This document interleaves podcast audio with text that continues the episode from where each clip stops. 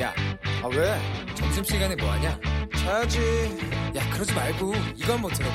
아 뭔데?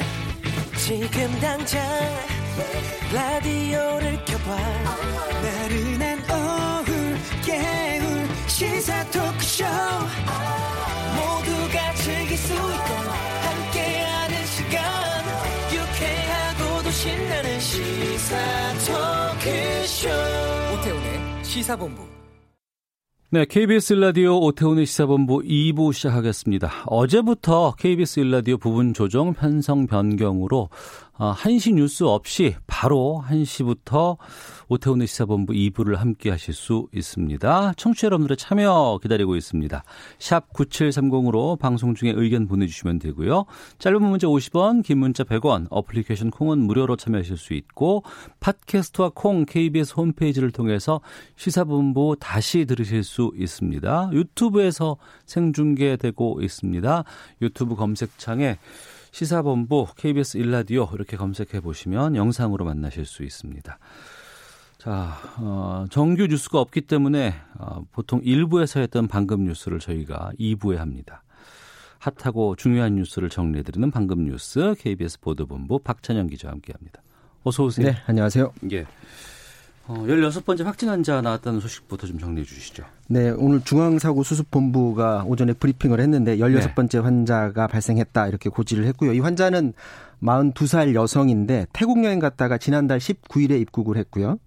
25일 저녁부터 오한 같은 증상이 나서 아마 감기 비슷한 치료를 한 것 같습니다. 근데 이달 2일까지 계속 치료를 받았는데 상황이 네. 계속 좋아지질 않으니까 음. 어제 전남대학교 병원에 가서 격리 조치 받은 뒤에 검사를 했는데 양성 판정 나와서 확진 판정을 받았습니다. 아직 어떤 경로로 감염됐는지 이 부분이 지금 확인이 아직 안 된 것 같고 네. 이 부분이 확인이 돼야 그 전체적인 경로를 공개할 것 같습니다. 수습본부는 지금까지 발생한 15명의 환자는 오늘까지도 상태가 안정적이다라고 말했고요. 음. 이번 환자는 완전히 회복이 돼서 어, 퇴원, 어, 퇴원을 기다리고 있는 중이다. 이렇게 입장을 밝혔습니다. 네. 지금 오늘부터는 중국 후베이성을 아, 체류했거나 아니면은 거쳐간 경험이 있는 외국인은 지금 입국 금지 조치가 됩니다. 네. 여기에 대해서 주한 중국 대사가 긴급 기자회견을 가졌다고 했는데 어떤 말을 했습니까? 네, 싱하이밍 주한 중국 대사가 오늘부터 우리 정부가 제한적 입국 금지 조치 내린 것 관련해서 세계는 운명 공동체다. 서로 이해하고 역지사지했으면 좋겠다라고 음. 말을 했고요. 한국이 취한 조치에 대해서 거기에 대해서 많이 평가하진 않겠다. 그러니까 네. 오늘부터 어, 부분적 입국 조치에 대해서는 직접적인 평가는 삼갔습니다. 음. 다만 이 WHO가 가장 과학적이고 권위적인 기구이니까 네. 여기에 지침을 따르는 게 맞다 이렇게 음. 입장을 밝혔는데 지금 WHO는 입국 금지 제한 조치는 맞지 않다라는 입장을 공식적으로 지금 밝히고 있거든요. 그러니까 그 네. 그 말을 따라 달라라는 그런 표현으로 보여집니다. 그러면서 한국 정부와 각계 인사가 중국 국민들을 적극 성원해 줬다. 어, 중국 측은 이에 깊은 사의를 표하고 중국 국민도 따뜻한 정, 정을 영원히 잊지 않겠다라고 말해서 우리 정부와 우리 국민들의 호의에 감사하는 표현도 있지 않았습니다. 그러니까 싱 대사의 오늘 기자회견은 어, 우리 그런 일시적인 그 후베이성으로의 입국 제한 조치에 대한 유감을 표명하기보다는 음. 혹시나 지금 국내에서도 여론이 자꾸 전면적으로 중국에서 입국 금지 조치하라는 압박이 높은데 이거를 네. 사전 차단하려는 그런 기자회견으로 보여지고요. 이게 이제 문제가 되는 게 뭐 우리나라 한 나라뿐만이 아니고 이렇게 지금 그렇지 않아도 다른 나라들도 입국 제한 조치를 하고 있는데 우리나라까지 입국 제한 조치를 하면 그렇지 않아도 자국 국민들이 지금 패닉에 빠져 있는데 그 심리에도 악영향을 줄 수도 있고요. 또 그 밖에 다른 나라들마저도 덩달아서 입국 제한 조치에 나설 수 있기 때문에 이런 음. 사전 어, 고리를 차단하려는 그런 노력으로 보여집니다. 우리 정부도 이게 한중간의 그런 갈등 관계를 지금 회복시켜 나가는 관계이기 때문에 지금 네. 섣불리 네. 전면적인 중단 조치는 지금 못하는 그런 아, 상황입니다. 어, 지금 현재 미국, 호주, 싱가포르, 일본 이런 나라들이 지금 전면 입국 금지 조치를 내리고 있는데 WH는 WHO는 이런 입국 금지 조치는 옳지 않다 이렇게 음. 강력히 반대하고 있는 그런 상황입니다. 네. 지금 중국 상황은 어때요? 지금 그 중국 보건 당국이 사실상 전 중국인을 대상으로 해서 이번 주 8일까지 예, 집에 머물러 줄 것을 권고한다. 어. 이런 입장 을 오늘 밝혔습니다. 그러니까 예. 일종의 외출 자제령을 내린 건데 후베이성 환강하고 저장성 원저우 이런 데는 외출 금지령이 내려졌다고 해요. 그러니까 음. 그것과 비슷하긴 한데 다만 이거는 권고를 한 것이고 이렇게 전 중국을 상대로 외출 자제령을 내린 것은 중국 정부가 이번 주를 최대 고비로 보고 있기 때문으로 보여집니다. 네. 중국 공식 집계로 확진 환자가 2만 명을 넘어섰고요. 사망자가 오늘 오전 현재 425명까지 늘었습니다. 하루 만에 어이구. 확진 환자가 3천 명 넘게 한꺼번에 늘어났고요. 예. 주로 이제 우한시가 속한 후베이성에 집중돼 있는데 음. 중국 정부는 짧게는 2주, 길게는 2주가 감염병 절정기가 될 것이다 이렇게 관측을 하고 있는데 예. 외출 자제령에 따라서 어, 수도 베이징도 일부 필수 업종을 제외하고 기업의 그 현장 업무 복귀 시점을 음. 8일 이후인 9일로 지금 밀어놓은 상태고요. 그러니까 그때까지 이들 지역에서는 계속 휴무하는 기업들이 많을 것 같습니다. 지금 폐렴의 진원지 후베이성의 상황은 사람들이 지금 문 밖으로 잘 나오지 않는 그런 상황인데 네. 이곳이 지금 초기에 방역이 제대로 이루어지지 못한 탓에 지금 우한 지역 피해가 큰데 우한 지역 만의 사망자를 보면 313명이 숨을 숨져서 어. 전체 사망자의 한 74%가 네. 우한시에서만 지금 집중돼 있는 그런 상황입니다. 지금 현지 언론이 현지 그 의료진들의 말을 빌려서 지금 그 지역의 검사 진단 장비가 부족하기 때문에 음. 현재 중증 환자들이 굉장히 많이 누락돼 있다. 어. 실제로 사실을 따져 보면 훨씬 많은 인원이 감염됐을 가능성이 높다. 이런 사실을 폭로하기도 했습니다. 네. 어, 하나만 좀 더 보겠습니다. 검사 내전 책, 뭐 드라마로도 있었는데, 이 저자인 김웅 전 부장검사, 새로운 보수당에 입당을 한다고요? 네, 그렇습니다. 그 검사 내전 책 저자이기도 하고요. 지난달 그 사직 당시에 검경 수사권 조정 두고서 거대한 사극이다 이렇게 강력히 비난하는 말을 하고 사표를 제출했던 그런 전직 검사인데 오늘 그이? 새 보수당에서 입당식을 가졌는데 음. 김전 부장검사는 대검찰청 안에서 어 이제 검경 수사권 조정에 검찰의 입장을 대응하는 업무를 하다가 네. 국회 패스트트랙으로 안건이 올라간 뒤에 지난해 7월에 법무연수원 교수로 좌천이 됐었고요. 음. 좌- 좌천된 상태에서 계속 있다가 추미애 장관이 취임한 뒤에 이 검경 수사권 조정 법안을 두고 거대한 사기극이다 이런 말을 남기고 사표를 제출했었습니다. 김웅전 검사를 영입한 인물은 유승민 의원이 직접적으로 나서 어. 당으로 끌어들였다고 합니다. 그래서 예. 1호 어, 인재 영입으로 보여지는데 오늘 영입식에서 본인이 가장 잘하는 일이 사기꾼 때려잡는 일이다. 음. 다- 대한민국의 그 사기 고가국의 최정점에 있는 그런 사기 카르텔을 때려잡는 일을 본인이 하겠다라는 본인의 포부를 밝히기도 했습니다. 알겠습니다. 자, 방금 뉴스 지금까지 KBS 보도본부의 박찬영 기자와 함께했습니다. 고맙습니다.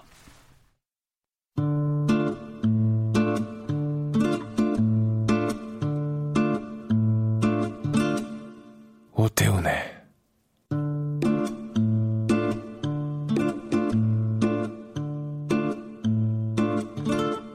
시사본부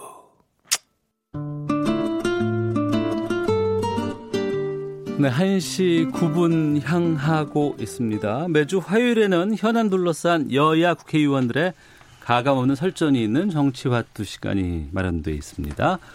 자, 오늘도 더불어민주당의 김성환 의원 자리하셨습니다. 어서 오세요. 네, 안녕하세요. 김성환입니다. 네, 그리고 자유한국당 백승주 의원도 나오셨습니다. 안녕하십니까? 예, 안녕하세요. 자유한국당 백승주 의원입니다. 예.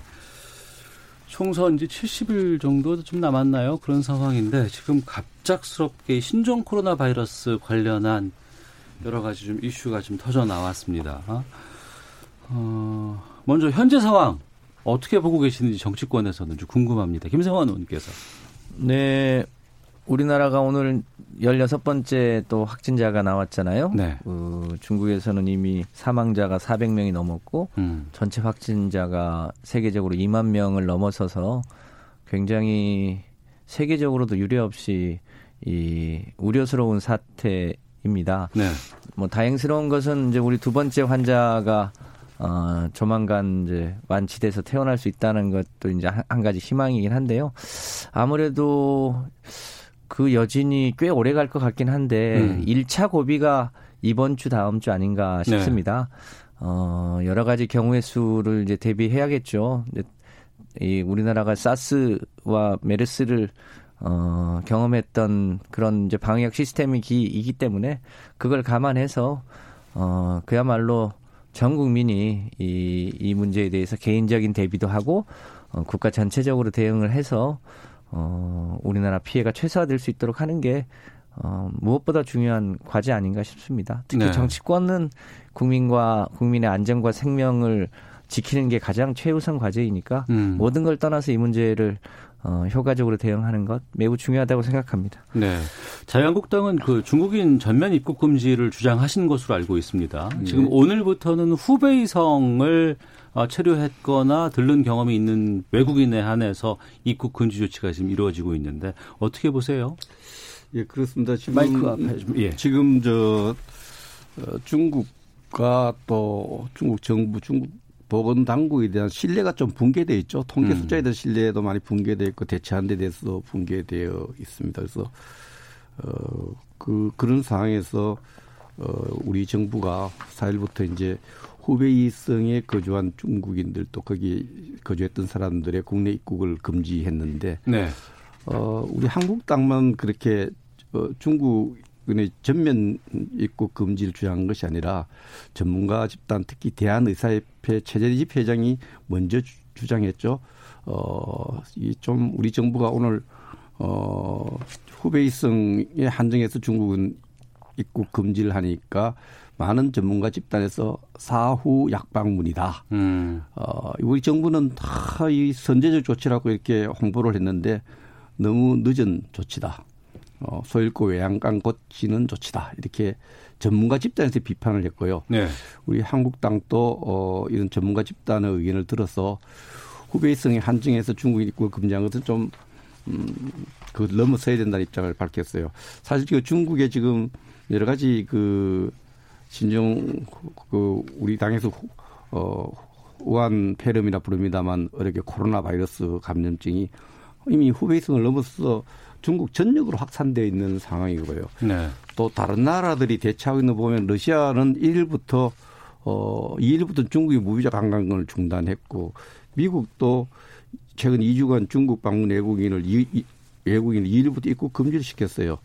일본도 어 후베이 체류 외국인을 1일부터 입국 금지를 시켰고 심지어 북한마저도 중국인 관광을 중단시켰고 1월 31일부터 중국 여객기와 열차 노선 중단시켰는데 이런 다른 나라들의 수많은 나라들의 조치를 볼 때 4일부터 후베이성에 거주한 중국인의 입국을 금지한 것은 너무나 좀 사후 약방문격으로 또 늦은 조치다. 음. 어, 국민을 안심시키기에는 좀 어, 너무나 사후 약방문격의 조치인데도 선제적 조치라는 것은 좀 정부가 잘못하고 있는 것 같아요. 네. 네. 정부 잘못하고 있다. 너무 늦었다. 그리고 좀 범위도 좀 좁다. 이렇게 말씀하시던데요. 네. 정부도 이 부분을 어떻게 다뤄야 되느냐가 매우 큰 고민이고 예. 여당 입장에서도 고민이 큽니다. 그 중국의 전 지역은 아니더라도 이제 발생 빈도에 따라서 그 빈도가 높은 지역이 있고 좀 뜸한 지역이 있긴 있는데 예. 우리와 중국의 관계는 이제 한국의 경제 소위 교류도 의존도가 중국하고 가장 긴밀하지 않습니까? 음. 최근에 그것 때문에 이제 현대자동차는 이제 자동차 이제 생산을 중단할 상황까지도 모여 있고 그런데 어느 정도 수준으로 하는 게 적절하냐 예. 이런 문제가 있죠. 그래서 어그 코로나 바이러스 발생 빈도가 높은 그 인근의 성을 포함할지 전체로 할지 뭐 이런 이런 것에 대한 고민이 정부 당국도 있는 것으로 알고 있습니다. 다만 이제 지금 조치도 그냥 다른 중국인들은 그냥 free pass 하는 게 아니라 음. 아, 실제로 이제 특별 전용 입국장을 두고 또 어, 입국한 사람들에 대해서 개별 관리를 하고 있는 상황인데 네. 어느 정도 범위로 하는 것이 어 이제 바이러스도 차단하면서도 어 이제 긴밀한 한국과 중국 간의 이 경제적인 경제에 미치는 영향도 최소화할 수 있을 거냐 음. 이게 숙제입니다. 이제 그래서 그게 무슨 정답이 있는 문제는 아니고 네. 적절하게 그 수위를 조율할 필요는 있다. 음. 그래서 어 상황에 따라서 어 그 입국의 이제 대상지를 더 넓힌다든지 조금 더 엄격하게 어 이제 중국에서 출국하는 어 시점에서부터 조금 더 철저하게 어, 검역을 한다든지 방역을 네. 한다든지 이런 조치가 필요하다고 생각합니다. 음. 이 부분이 이제 눈높이 차이가 확연하게 드러나는 겁니다. 어, 국민 눈높이 또 보건이 전문, 보건 전문가들 눈높이 받을 때는 첫째도 국민의 안전, 둘째도 안전, 셋째도 안전인데 이제 정부는 이외에도 이제 경제 문제라든지 더, 더 복합적인 문제를 고려하는 그런 어, 정책 환경이 있는 거죠. 그래서 이런 조치를 취하면서 선제적 조치다 이런 표현을 안 써도 되는 거예요. 어. 이 네. 조치를 불가피한 조치라고 설명을 하고 있는 그대로 설명을 해야 되는데 이렇게 분명히 지금 김 의원님 설명하듯이 설명하면 훨씬 더 납득이 갈 거예요. 네. 그러나 이것을 선제적 조치라고 자랑하듯이 하니까 국민이 더 화가 치미는 겁니다. 저는 불가피한 조치로 알아들었는데. 이게, 어, 아닌데 이게 선제적 조치라고 표현하는 것 자체가 잘못됐고요. 예. 다른 나라에 비해서 늦었고 후발적 조치고 너무나 어, 사후 약방문격 조치였는데 이렇게 할 수밖에 없는 것은 한국 경제에 미치는 영향 이런 부분에서 고려했다.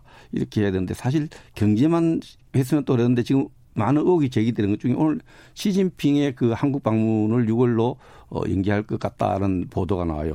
뜬금없이 지금 이 우- 우한 폐렴 문제를 하는데 또 한중 정상회담이 나오거든요. 한중 정상회담 주제가 좀 뭐겠습니까? 또 북한 문제고 어, 북한의 제재 완화 문제 이런 문제가 되니까 국민의 안전 위에 또 다른 그 대북 정책 또 어, 이런 이슈로 같이 포함된 거 아니냐 이런 국민적 의심이 생기니까 정부에 대한 신뢰가 떨어지는 거거든요. 이거 이런 부분에서 우리 경제에 미치는 영향을 진솔하게 이야기하고 네. 이런 부분에 대해서 이야기를 했어야 되는데 선제적 조치라 이렇게 예, 이야기한 것 자체가 좀 어, 잘못됐다고 봅니다. 음. 불가피한 조치로 저- 좀 이해해 주시면 감사하겠습니다. 알겠습니다.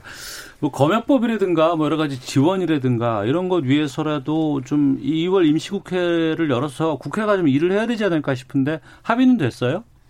네, 임시국회를 하는 것으로 일단 합의는 한 거죠. 예. 원내 수석 부대표들 간에. 저도 듣기로는 30일을 하기로 해서 하는데 그 구체적인 일정에 대한 합의는 안 된 걸로 이렇게 음, 듣고 있습니다. 예, 저희도 그렇게 들었는데 그 일단 이제 자유한국당에서는 그 선거구를 조정하는 것 네, 또는 네. 이제 선관위의 역할이긴 합니다만 어 그거를 일종의 조건으로 걸었다는 얘기가 들립니다. 근데 음. 저희 당에서는 지금 특히 코로나 바이러스 거는 초당적으로 대응을 해야 되는데 선거구가 2월 중으로는 확정돼야 되거든요. 네. 그래야 재외국민 투표도 하고 하니까요. 근데 그거를 무슨 조건으로 거는 거는 바람직하지 않은 거 아니냐 음. 이런 의견도 있는데요. 어쨌든 어 총선과 관련된 거는 그것대로 어 하고 또 코로나 바이러스 대응은 대응대로 하고 아직까지 해결되지 않은 여러 가지 민생 법안도 어 함께 처리하는 그런 조금 어 20대 국회의 사실상 유종의 미는 좀 여야가 공동으로 어 처리하면 좋겠다는 바람이 있고 대체로 자유한국당에서도 크게 다르지 않은 것으로 이해하고 있습니다. 예, 백승주 의원님, 지금 검역법을 포함해서 민생 법안, 그래서 또 24, 244개 법안이 이제 법사위원회라든지 지금 원래 통과를 대기하고 있는 어, 입법을 대기하는 법이 한 244개 정도 되는 걸로 이렇게 저, 파악하고 있습니다. 네. 근데 이제 앞에 이제 자꾸 민주당에서 검역법 개정을 내세우고 민생 법안을 내세우고 또 그 뒤에 붙은 게 선거 구 획정 법안 이런 음. 내용인데 사실 지금 우한 폐렴에 대한 대처에 대해서 정부의 신뢰를 회복하는 것은 새로운 법에 자꾸 의존해서 책임을 자꾸 야당이 협조 안 해서 입법이 안 돼서 안 되는 이런 것이 아니고 기존의 법을 할 수 있는 조치를 안 했기 때문에 그렇거든요. 아, 기존 법으로 충분히 할 수 있는데 이 조치를 지금 입국 제한이라든지 이런 부분을 신속히 할 수 있는 부분을 못 했던 거거든요.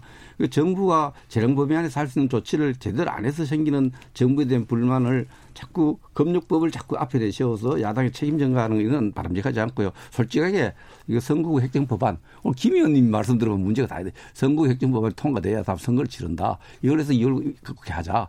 검역법안은 민생 법안에 들어갈 수 있죠. 그러나 네. 이것이 법안에 통과 안 돼서 지금 우한 폐렴에 대응하는 여러 가지 행정 조치를 못하는 것도 아니에요. 또 뭐 거기에 따른 어, 재정이 필요한 부분 예비비로 사용하면 되고요. 정부가 조치를 다 할 수 있는데 어쨌든 저도 어, 뭐4 플러스 1 모여서 하지 왜 또 우리까지 끌어서 하려는지 이건 잘 모르겠지만은 아, 이참에 건역법을 좀 더 어, 현실에 맞게 바꾸자고 하는 예, 취지이지. 그건 필요하죠. 그것을 우리 정부가 무슨 핑계를 대거나 그런 건 그래서 아닙니다. 우리 당도 어 신종 이 우한폐렴에 대응을 해서 국회 대책특위를 만들어서 하는 만들어서 활동하는 데 동의를 했고요. 우리 당도 TF를 만들었어요. 어, 뭐 이게 당리 당략 차원이 아니라 국민보건복지 이런 차원에서 네. 어, 진지하게 그것도 의사 출신 신상진 의원을 앞세워서 그에 대해 보건 보건적 대응을 하려고 하- 노력하고 있습니다. 네. 청취자 6824님. 코로나 바이러스 가짜 뉴스도 많고 국민들도 불안합니다. 정치인들은 최소한 이 문제만큼은 다투지 말고 잘 협력해서 어려움 헤쳐나갔으면 좋겠습니다. 8144님, 경제도 어려운데 이 바이러스까지 겹쳐서 걱정이 큽니다. 정치권에서는 제발 서로 협력해서 사태 해결에 총력을 다해 주길 바랍니다. 그 노력의 결과는 총선에서 평가받을 겁니다. 라고 제발 다투지 말고 아, 좀 잘 해줬으면 좋겠다. 그리고 결과는 총선에서 평가받을 거다 이렇게 얘기를 해주셨는데 지금 총선이 4월 15일인데요. 네. 이 신종 코로나 바이러스 여파가 뭐 길게 가면은 꽤 그- 이어질 것 같습니다.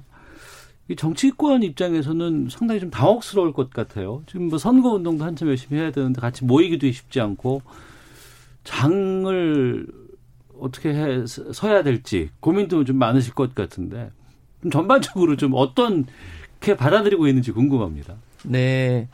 저희 당 같은 경우도 대체로 이제 2월 초부터 각 이제 후보들이 선거사무소 개소식 일정을 쭉 공지를 했다가 네. 줄줄이 다 취소를 했습니다. 어.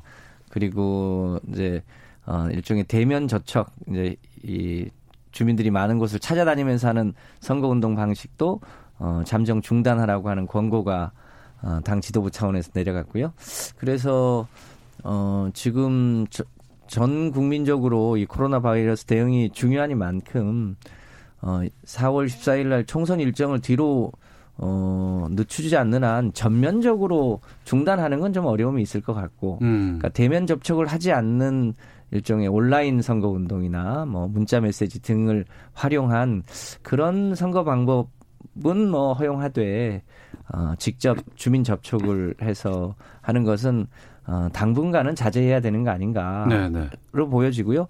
이게 4월 총선 때까지도 해결이 잘 안 된다라고 하면 그때는 여야가 어쩌면 뭐 특단의 조치도 고민을 안 해볼 수는 없을 겁니다. 근데 지금 뭐 그걸 예단하기는 음. 어려울 것 같고요. 네. 당장은 어그 뭐랄까요 코로나 바이러스를 확산하는 선거운동 방식은 중단하는 게 맞겠다는 게 여야의 대체의 생각 아닌가 싶습니다.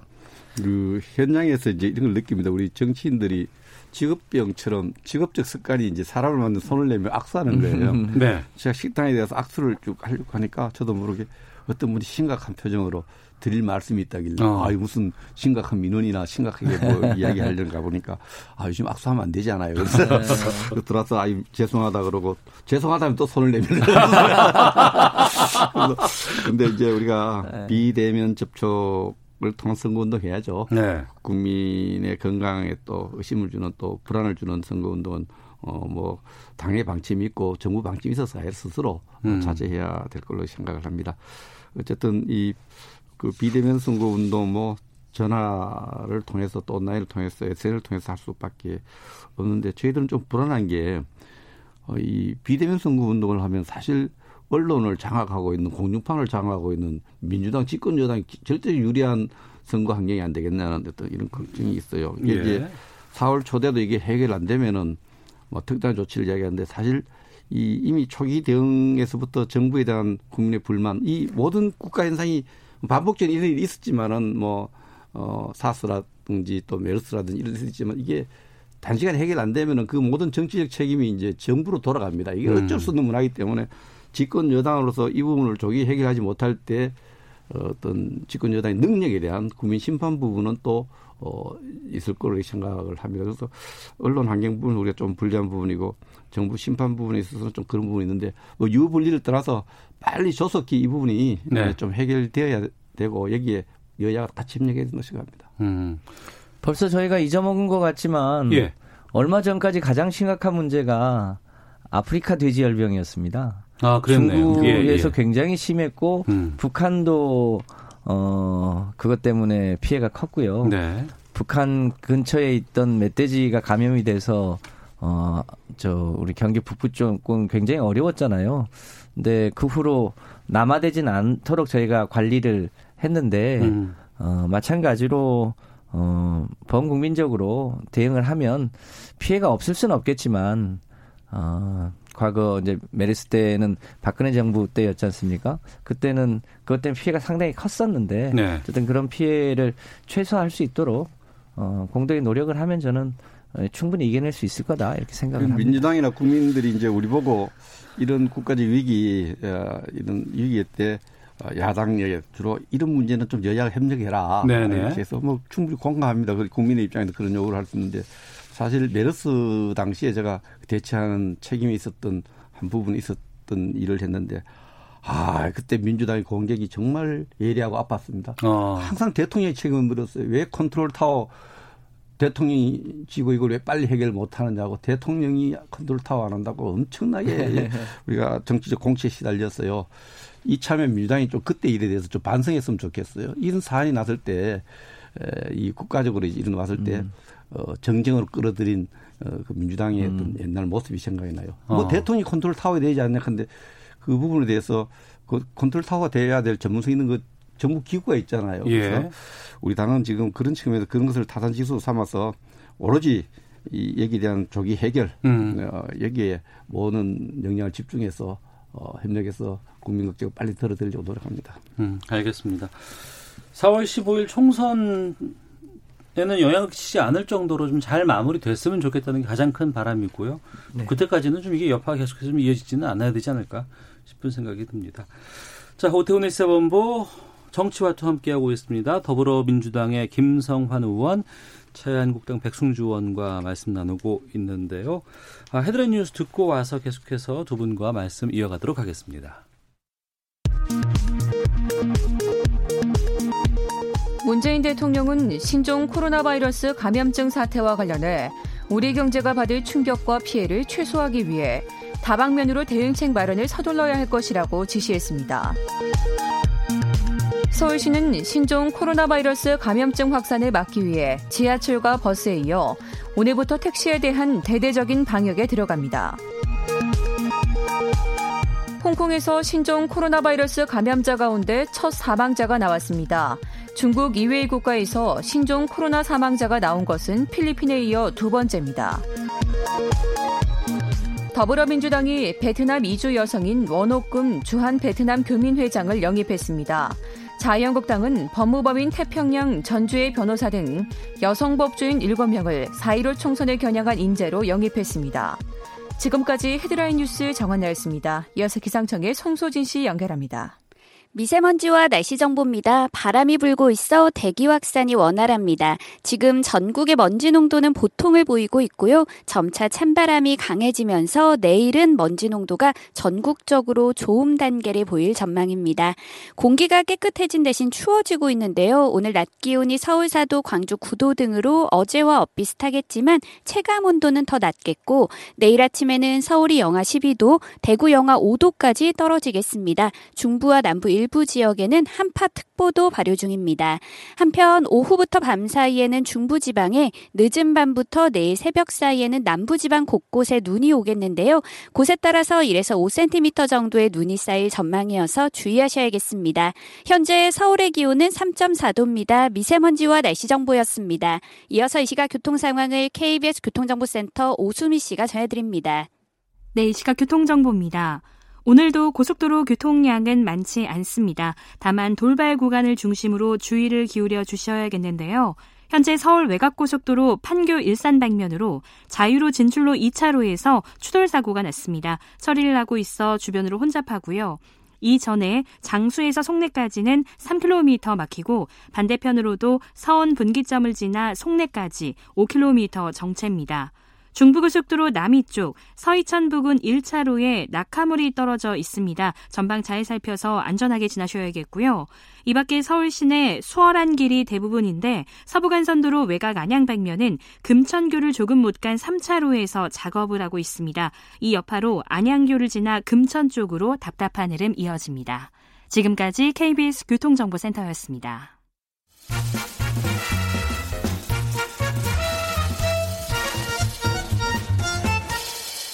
오태훈의 시사 본부. 네, 정치화투 돌아왔습니다. 더불어민주당 김성환 의원, 자유한국당 백승주 의원과 함께하고 있습니다. 총선 상황, 각 당의 상황들 좀 짚어보겠습니다. 먼저 더불어민주당은 후보자 적합도 조사에 들어갔다고 하고, 어, 10명 중 6명은 경선 없이 공천받게 된다, 뭐 이런 얘기도 나오던데, 어떻습니까? 네, 저희가 막상 이제 뚜껑을 열어봤더니 아직 어, 후보자 2차, 3차 접수가 있긴 있겠습니다만, 네. 어, 현역 의원들 중에 그러니까 무경선 지역이 꽤 있어서 음. 어, 이곳을 어떻게 해야 하는가에 대한 공간위의 고, 고민이 있었는데 네. 무공천 지역이더라도 무경선 지역이더라도 어, 현역 의원에 대한 적합도 조사를 정밀하게 한다. 음. 특히 어, 그 가운데 혹시 하위 20% 의원이 또 섞여 있을 수 있으므로 네. 그런 부분에 대해서는 정밀하게 검토해서 음.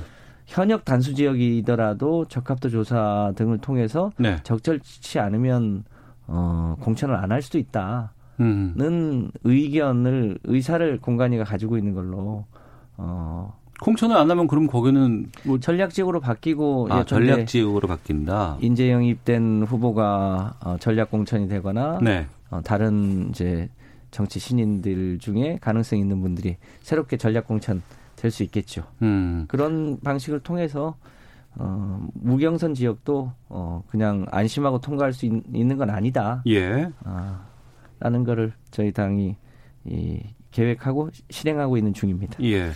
자유한국당은 지금 공천 룰 논의 중인 거잖아요. 그렇습니다. 어. 특히 이제 아무래도 TK 지역 또 PK 지역, 낙동강 벨트 이런 쪽에는 아무래도 관심이 높을 수밖에 없는 지역이고 여기 그 현역 컷오프를 좀 많이 하겠다 뭐 이런 약속도 했었는데 어떻게 지금 되고 있습니까? 이뭐 논의 중이고 확정되지 않은 사안입니다만 언론 보도 내용으로 보면 제가 TK 지역에 지역구를 두고 있습니다. 예. 아, 아, 두고 있는데 TK, PK 지역의 그 컷오프 비율을 높이겠다 이런 보도가 나와서 사실 당사자들은 뭐 저를 포함해서 좀 어, 마음이 좀 이렇게 싱송싱송하겠죠. 그래서 음. 확정되지 않은 내용에 대해서 제가 뭐라 언급하기는 좀 그렇고요. 저는 그렇습니다. 여든 야든 이 공천 심사에서 결과에 이제 승복할 수 있는 여러 가지 과정의 투명성, 네. 어, 어떤 그 절차에서 공정성 이런 기준이 충족돼야 되지 않나 이런 시- 원론적인 생각을 갖고 있어요. 음. 어, 공정하지 않은 기준 또 어, 이런 기준을 갖지 않으면 승부하기 힘들잖아요. 승부하지 않을 땐 또 정치적 후폭풍이 또 생기는 겁니다. 네. 그런 측면에서 공정한 기준을 투명하게 제시하고 거기다 합의를 만들고 어, 특정 지역에 대한 차별도 저는 있어서는 안 된다고 생각을 합니다. 아. 그래서 유리한 지역이라고 그 뭐 어떤 그 어떤 공정이라는 것은 차별이 없다는 것이 다른 말이잖아요. 그런 네. 부분에서 해야 승복할 수 있는 어, 그런 게 되지 않느냐 이런 생각을 갖고 있는데 아마 뭐 이런저런 생각을 다 할 수 있겠죠. 뭐 결과는 이제 총선에서 우리 당이 승리하는 데 두고 있고 뭐 승리를 위해서 뭐 어, 컷오프 비율을 어떻게 지역별로, 권역별로 좀 차이를 두어야 된다는 생각을 가진 분도 있고 또 해당 지역구에서는 또 주, 그래서는 좀 억울하다 이런 주장도 있었는데 이런 논의들이 네. 어, 제대로 반영돼서 어, 심판한 사람이나 또 그 공정 심사한 사람이나 심사 받은 사람이 승복할 수 있는 기간. 뭐 완벽한 승복이라는 건 없겠지만 그러나 승복에 근접할 수 있는 그런 여건을 만들기 위해서 우리 공심위에서 아마 노력하고 당에서도 그런 방향으로 노력해갈 걸로 생각합니다. 음, 관심 지역 좀 여쭤보겠습니다. 이낙연 전 총리가 그 종로 이사 맞추셨다면서요? 네, 그러니까 주소지는 확정했고 예. 이사는 아마 곧 하시는 걸로 음. 하고 예비 후보 등록을 하셨다고 들었습니다. 아 예비 후보 등록. 예. 상대에 대해서는 뭐 여러 가지 뭐 좀 들은 얘기가 있으세요? 글쎄요, 아무래도 어 자유한국당의 유력한 차기 이 대권 후- 후보인 황교안 대표가 정정 당당하게 네. 종로에서 어 맞붙어야 되는 게 아니냐라는 게 일종의 어 뭐 불가피한 선택이라고 생각하는데 네. 자유한국당 내에서 나오는 얘기를 따르면 당선 가능한 험지를 찾느라고 음. 여러 군데 여론조사를 지금 하고 있다. 네. 결국 저 꼼수로 어이 결국 종로에 출마를 안 하는 거 아니냐 음. 이런 이런 의견도 다수여서 저는 하는 게 도리라고 봅니다만 네. 뭐 결과는 뭐 저희 당이 아니니까 어찌 예견하기가 어렵습니다. 어, 저희 오전에 보니까 지금 무소속으로 되어 있는 이정현 예, 예. 어, 의원이 종로에 출마하겠다라고 선언을 했어요. 청취자 2653님께서는 이 질문 주셨는데 종로에는 정치 신인 나간다는 보도가 있고 김무성 의원 광주에 보낸다는 얘기가 있던데 사실입니까? 라고 얘기해 주셨거든요. 어떻습니까? 제가 요즘 저 지역구에서 활동하느라 좀 상관이어서 그 농사 짓는 사람한테 도시 생활 묻는 거 비슷해요. 잘 모르겠고요. 근데 예. 이제 저는 이낙연 전 총리가 예. 그 종로에 출마한다, 예비후보로 등록했다.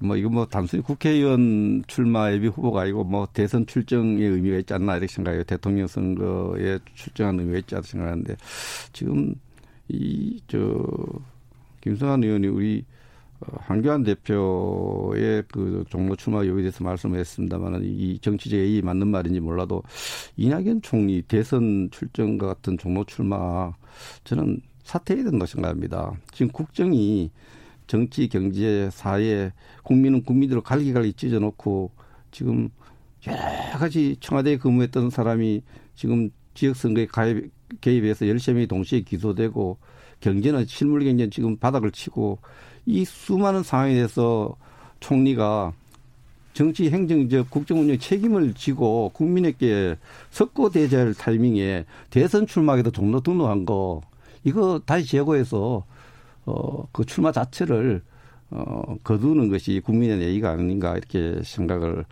합니다. 뭐 이정현 후보가 종로에 출마한다고 이제 선을 했습니다만 어, 어떻든 우리 당에 누가 나가든 이낙연 총리를 이겨서 어, 정권을 심판하는데 성공할 거로 이렇게 생각을 합니다.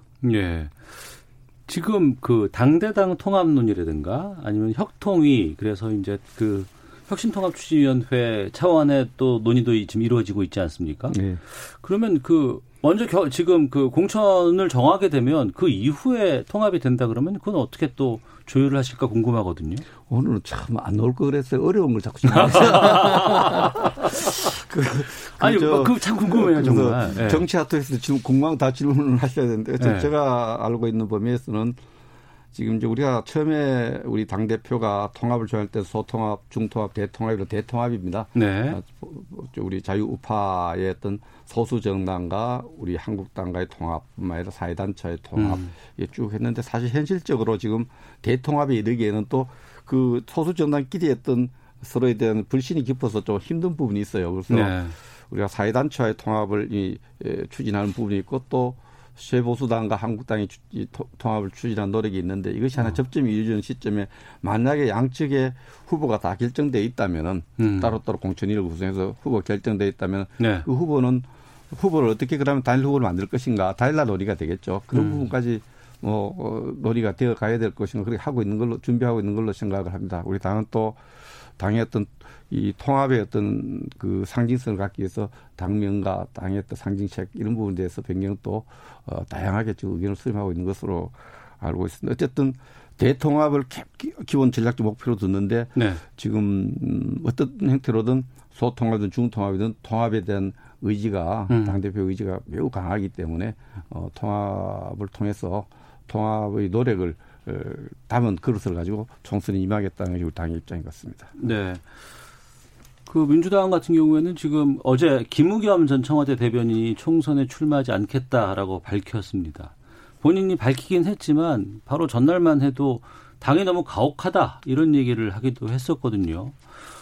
어, 또 이 여파가 또 다른 지금 그 출마 의사를 표방한 예비 후보에게도 좀 영향을 좀 주지 않을까라는 생각이 들기도 하는데 당내 분위기는 어떤가요 지금? 네. 대체로 이제 선거는 그 시기에 누가 국민들의 뜻을 잘 받드는가. 네. 이게 굉장히 중요하고요.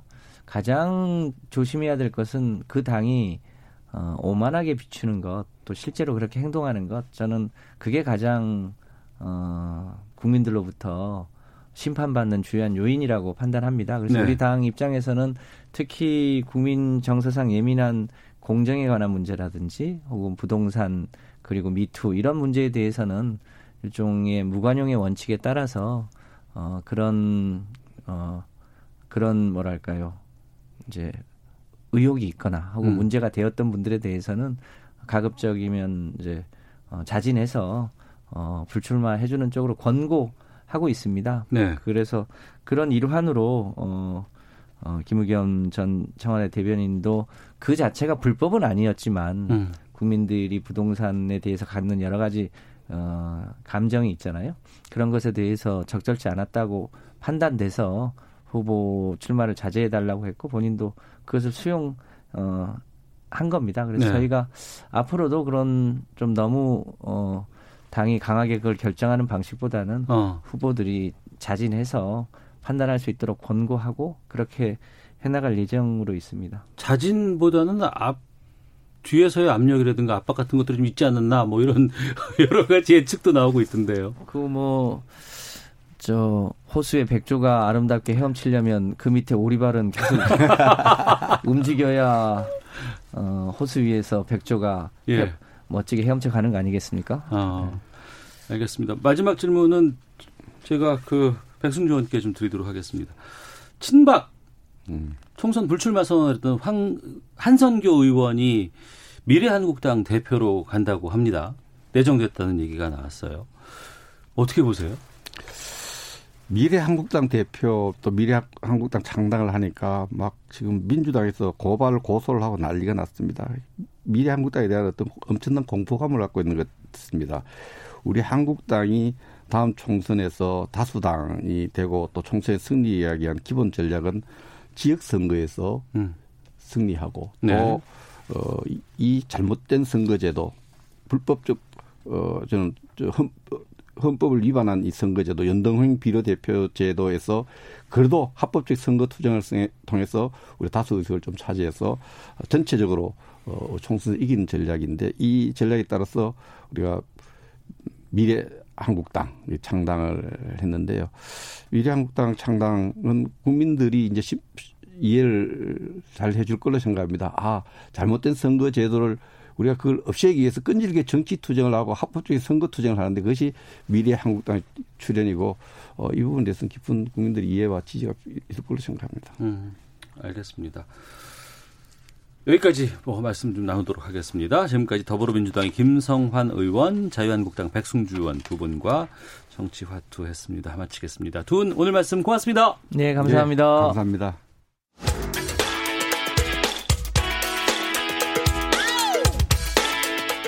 오태훈의 시사본부는 여러분의 소중한 의견을 기다립니다.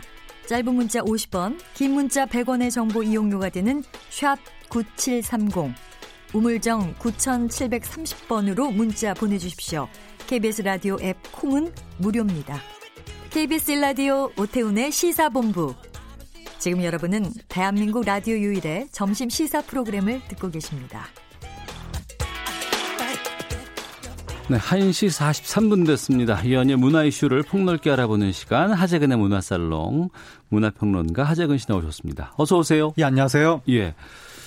신종 코로나 바이러스에 대한 사람들의 관심이 상당히 높습니다. 네. 그리고 많은 정보를 얻고자 하고 여기저기서 검색을 하곤 하는데 예. 이것을 이용해서 공포감을 조장하는 각종 의혹, 또 음모론을 영상과 글을 통해서 퍼뜨리는 공포 마케팅 이런 일들이 좀 발생하고 있다고 하는데 네. 이건 좀 심한 거 아닌가요? 그렇죠. 어떻게 이런 일을 마케팅에 활용을 할 수가 있는가. 음.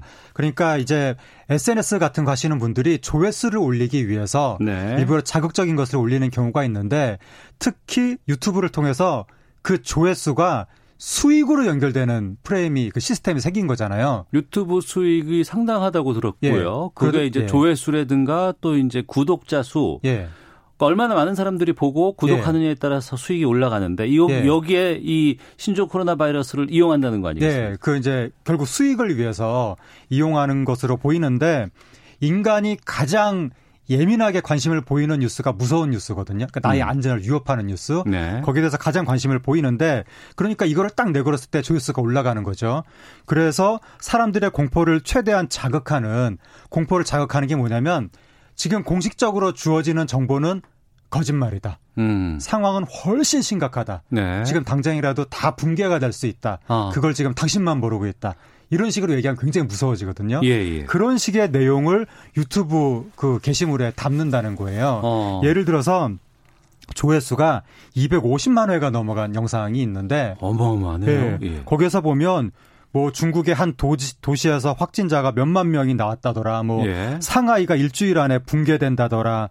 지금 그 그런 식의 얘기를 나는 믿는다. 그러면서 뭐이 만약에 이러한 식의 소문이 거짓말이라면 중국 공산당이 다 차단했을 텐데 음. 이런 소문이 나오는 것 자체가 사실이라는 말 아니겠느냐. 네. 이런 식의 사실 이건 말도 안 되는 논리인데 음. 이런 주장을 하는 그 이 게시물이 유튜브에 등장을 해서 네. 이게 뭐 구독자가 하루에 몇만 명씩 는다고 하고 어. 이런 식의 정보들이 결국 이제 민심을 흉흉하게 만들고 사회를 불안하게 만드는 것인데 예. 더 심각한 게 이 신종 코로나 바이러스가 중국 당국이 일부러 생물학전을 하려고 그 상- 다른 나라에 불안을 퍼뜨리기 위해서 만든 거 아니냐 바이러스를 그러니까 생화학 전이라든가 이런 걸 예. 이용한 무기로 만들기 위해서 예. 이 바이러스를 개발했다 이런 소문이 돌고 예. 있는 거예요? 중국의 소문이 돈다기보다 그런 주장을 하는 유튜브 게시물 같은 게 아이고. 인기를 끄는 거죠. 어. 그리고 뭐 중국의 어느 그 연구소 같은 데서 일부러 만든 것 같다. 뭐 이런 식의 아무 근거 없는 얘기를. 음. 근데 사람들은 이런 주장을 딱 접하면 어 저게 사실인가 이러면서 자기도 모르게 클릭을 하게 되니 제목만 보고 네. 클릭을 하게 되니까 그런 식으로 지금 조회수와 수익을 올린다는 겁니다. 음. 특히 요즘 20, 30대의 경우에는 포털보다는 유튜브로 검색하는 경우가 상당히 많다는 얘기를 들었어요. 네. 근데 유튜브는 특히 보면은 뭘 하나를 클릭해서 들어가 보면 네. 검색을 해서 들어가 보면 그 연관된 것들이 알고리즘을 통해서 쭉 있잖아요. 네. 그럼 그걸 계속 타고 들어가는 거 아니겠습니까? 그렇죠. 그래서 최근에 신종 코로나에 대해서 관심이 많으니까 네. 과- 이 검색을 해볼 수가 있는 거죠. 음. 근데 검색을 하는 순간 그 유튜브 회사에서 제시해주는 영상들이 네. 이런 영상들 이렇게 음. 자극적이고 공포를 조장하고 왜냐하면 이런 것들이 인기가 있고 조회수가 높이 올라가고 추천수가 많으니까 자동 알고리즘에 의해서 아 이건 인기 영상이구나 음. 이렇게 판단해가지고 신종 코로나 검색했을 때 이런 영상을 보여주면 사회 불안도가 굉장히 올라가는 거죠. 네. 그러니까 단순히 이제 뭐 여러 가지 어 잘못된 정보를 제공하거나 네. 공포 마케팅을 하는 경우도 있지만 이걸 이용해서 직접적으로 뭐 방역복을 입고 뛰어다니는 네. 몰래 카메라 뭐 이런 걸 제작하는 유튜버도 있었다면서요. 예, 그러한 유튜버가 좀 적발이 됐는데 29일 날 대구역 근처에서 그 철도역 도시철도역 근처에서 몰래 카메라를 찍는다고 하면서 네. 흰색 방진복을 입은 두 사람이 그렇지 않은 사람을 막 쫓아가는 장면을 연출한 거예요. 얼마나 놀라겠어요. 그렇죠. 그러니까 사람들이 보기에는 어 이거 또 전염병 걸린 사람이 막 도망치는구나. 예. 그래서 저 정부 요원들이 쫓아가는구나. 그렇게 생각을 할 만한 장면을 연출했는데 그래서 신고가 들어가 가지고 음. 결국 경찰이 적발했는데 예, 몰래 카메라 유튜브에 영상을 올리기 위한 몰래 카메라였다. 네. 그러니까 이게 결국 이러한 이 국민적인 재난 사태를 이용해서 본인들 조회수를 올리기 위해서 이런 이벤트를 한 것이죠. 네. 평소에 뭐 자신들의 뭐 클릭 수를 좀 유도하기 위해서 뭐 네. 과도한 마케팅을 하면 비난합니다, 우리가. 예. 그런데 이 감염 관련해서 전염병 네. 관련해서 이런 일을 하는 거는 정말 안 될 것 같은데. 예. 뭐 처벌은 없어요? 지금 그 엄중하게 대처한다고 했거든요. 예. 이런 식의 특히 가짜 뉴스에 대해서 음. 사실과 다른 정보를 그 이 퍼뜨리는 행위에 대해서 예를 들어서 뭐 유튜브나 SNS에서 최근에 특정 지역에서 확진자가 나왔는데 정부가 숨기고 있다. 네. 특정 병원에 확진자가 이송됐는데 언론이 통제되고 있다. 음. 이런 식의 사실이 아니거든요. 네. 그런 걸 퍼뜨린 사람들에 대해서 경찰이 지금 수사에 나섰고 음. 이거는 처벌될 수 있는 사안이기 때문에 네. 이런 가짜 뉴스 함부로 퍼뜨리 그러니까 이게 만들어서도 안 되겠지만 무심코 이걸 보고 "헉, 이거 중요한 뉴스야 이러면서 제 그 뭐죠 퍼날르기 하는 분들이 음. 있거든요. 네. 퍼날르기 하는 분들도 처벌받을 수 있으니까 어. 이런 것들은 매우 조심하고 이렇게 인터넷상에 돌아다니는 걸 믿지 마시고 대형 매체에 검증된 보도라든가 정부 발표를 중심으로 음. 상황을 판단할 필요가 있습니다. 네.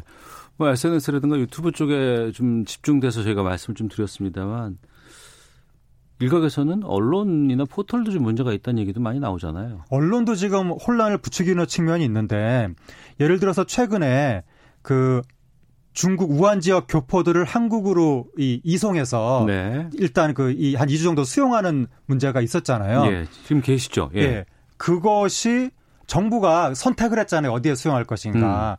근데 지역들을 쫙 펼쳐놓고 네. 어느 지역으로 보낼 것인가 그렇게 선택한 게 아니거든요. 음. 수용 시설, 네. 건물 그것들을 이제 국가가 운영하는 건물들을 소유하는 건물들을 좀 이제 펼쳐놓고 대규모 인원을 1인 1실로 수용할 수 있으면서 음. 방 안에 각각 따로 샤워실과 화장실이 있는 그 건물을 선택을 한 것인데 네. 그래서 경찰 인재 개발원하고 국가공무원 인재 개발원 네. 두 건물이 선택이 된 거거든요 심사를 통해서 예. 근데 언론이 보도하는 프레임 자체를 지역 프레임으로 보도를 해가지고 어. 마치 다른 지역은 빼놓고 특정 지역에 떠안기 떠안기기로 했다. 한 지역을 선택을 했는데 천안을 선택을 네. 했는데 그 지역 주민들이 반발을 하니까 다른 곳으로 옮겼다더라. 그것도 예, 확인되지 않은 것인데도 불구하고 예. 거의 확정적으로 지금 말씀하신 것 같은 논리로 음. 보도를 하면서 계속 지역 프레임으로 보도를 하니까 네. 더 혼란이 부추겨진 것이 아닌가. 음. 이상한 게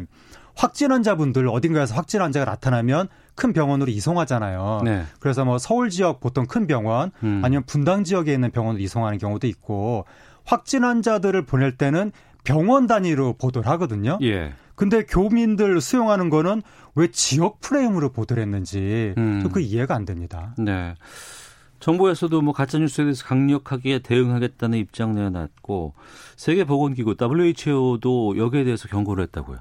예, 지금 가짜 뉴스 문제에 대해서 세계 보건 기구가 신조어를 내놨는데 정보 감염증 정보 감염증이 예. 이 병이에요, 그러면. 예, 인포데믹 어. 이, 이 신조어인데 그러니까 정보라는 인포메이션하고 전염병이 유행하는 epidemic을 합쳐서 전염병 유행만큼이나 가짜 뉴스가 창궐하는 현상도 위험하다. 음. 지금 세- 뭐 세계적으로 중국산 우편물을 통해서 감염이 된다더라. 네. 또 동남아에서는 중국산 휴대폰에서 바이러스가 나온다더라. 음. 이런 식의 소문이 있는데 이런 건 다 근거 없는 얘기고 사회 혼란을 부추긴다. 그리고 미국의 Foreign Policy 네. 외교 전문지 여기에서도 신종 코로나보다 가짜 뉴스의 확산 속도가 더 빠르다라고 어. 하면서 강력히 지금 권고하고 아 저기 경고하고 나섰습니다. 예. 자, 하재근 평론가와 함께하고 있습니다. 하나 더 보겠습니다. 최근에 영화, 드라마로 인기 웹툰이 제작되는 경우가 상당히 많이 있다고 합니다. 어떤 드라마들이 준비 중인지 좀 전해주시죠. 예, 엄청 많은데요. 당장 3월 달에 KBS 어서와 그 다음에 KBS에서 또 망자에서 네. 이런 것들이 준비되고 있고 JTBC에서 지금 이태원 클라스 음. 방송되고 있고 뭐 쌍가 포차도 예정돼 있고 OCN 루갈 등등 올 1사분기에만 지금 웹툰 원작 드라마 4편이 확정됐다. 네. 앞으로는 더 많이 나올 것 같습니다. 어. 전에는 만화책 을 뭐 영화한다거나 네. 이런 경우가 종종 있었고 네. 또 최근 들어서 이제 만화를 이제 웹툰으로 보는 경우가 상당히 많이 있는데 네. 이런 그 웹툰을 드라마나 영화로 제작하는 게 붐이 지금 일고 있다는 거 아니에요? 그렇죠. 어. 지금 과거와 비교해서 이게 좀 많이 좀 두드러지게 좀 늘고 있는 추세입니까? 그렇죠. 과거에는 만화, 얘는 옛날에 만화책이라고 그랬었는데, 음. 만화 원작이 드물었죠. 네. 가끔가다 뭐 공포의 외인구단 예, 예. 이런 정도 어. 가끔가다 한 편씩. 근데 지금은 일상적으로 거의 뭐 올해 1, 4분기에만 4편이라고 하니까 음. 더 늘어날 것 같고 네. 범람하는 시대인 거죠. 웹툰 음. 원작, 드라마와 영화가. 네. 이렇게 뭐 웹툰을 기반으로 하는 드라마나 영화가 인기 있는 이유는 뭐예요? 미생 같은 성공작이 나왔기 때문에 아, 미생도 그러네요. 예, 네, 맞습니다. 엄청난 예, 예. 성공작들이 몇 편 있거든요. 어. 그러니까 이제는 자신감을 얻은 거죠. 예. 웹, 웹툰 원작 되는구나. 어. 그리고 웹툰이라는 게 원래 처음부터 시각 화가 돼 있잖아요. 눈에 네. 보이게 그림이 그려져 있잖아요. 음. 그러니까 영상으로 옮기기에도 쉽고 네. 팬덤이 딱 확고하게 있기 때문에 이들을 시청자층으로 바꿀 수도 있고 음. 인지도가 높으니까 마케팅 하기에도 쉽고 네. 겸사겸사 어. 해서 웹툰이 지금 가장 인기 있는 원작 그 장르가 예. 되는 것 같습니다. 어. 애초엔 드라마가 나올 때 이게 웹툰의 원작이야라는 게 모를 때도 있었지만 최근에는 네. 웹툰 인기가 너무 높기 때문에 그 인기가 드라마나 영화로 이어진다면서요. 그래서 이게 만화가 음. 한때 대본소 중심의 만화 시장이 있었다가 그랬죠. 예. 예. 저희 때는 그랬어요. 예, 예. 그러다가 그 인터넷으로 만화가 불법적으로 유통되면서 대본서가 확 죽었거든요. 음. 그래서 만화 시장이 붕괴한다고 그랬었는데 예. 웹툰 시장이 생기면서 음. 기존 만화 시장보다 그러니까 만화책 그 대본서 시장보다 웹툰 시장이 더 커지고 있습니다. 네. 지금 작년에 웹툰이 1만 1,300여 종이 나왔다고 하는데 만 단위가 넘어가요. 네. 어. 그래서 웹툰 시장 규모가 1조 원을 넘었고 예. 웹툰 한류가 생겨서 음. 해외에서 한국 웹툰을 찾아보는 네. 이런 상황이 되다 보니까 웹툰의 인기가 이제 다른 장르로 넘어가는 거고 영화도 신과 함께 뭐 강철비 등등등 아, 그게 다 웹툰이었군요. 네, 웹툰 원작 어. 네, 웹툰 원작의 영화들도 많이 나오고 있고 예. 이러다 보니까 웹툰을 전문으로 하는 그 플랫폼에서 음. 아예 직접 영상물 제작 산업까지 나서는 네. 이런 경우까지 나타나고 있습니다. 네. 원작을 재구성한다는 거는 상당히 좀 의미가 있어 보입니다만 이게 네. 팬을 좀 만족시키지 못할 경우에는 오히려 좀 이게 어, 실패로 좀 들어가지 않을까라는 좀 우려도 좀 드는데 네. 알겠습니다. 웹툰 원작 드라마 관련된 소식들까지 살펴봤습니다. 자, 문화살롱 하재근 문화평론가와 함께했습니다. 오늘 말씀 고맙습니다. 감사합니다. 예, KBS 라디오 오태훈의 시사본부 여기서 인사드리겠습니다. 저는 내일 12시 20분에 다시 돌아오겠습니다. 안녕히 계십시오.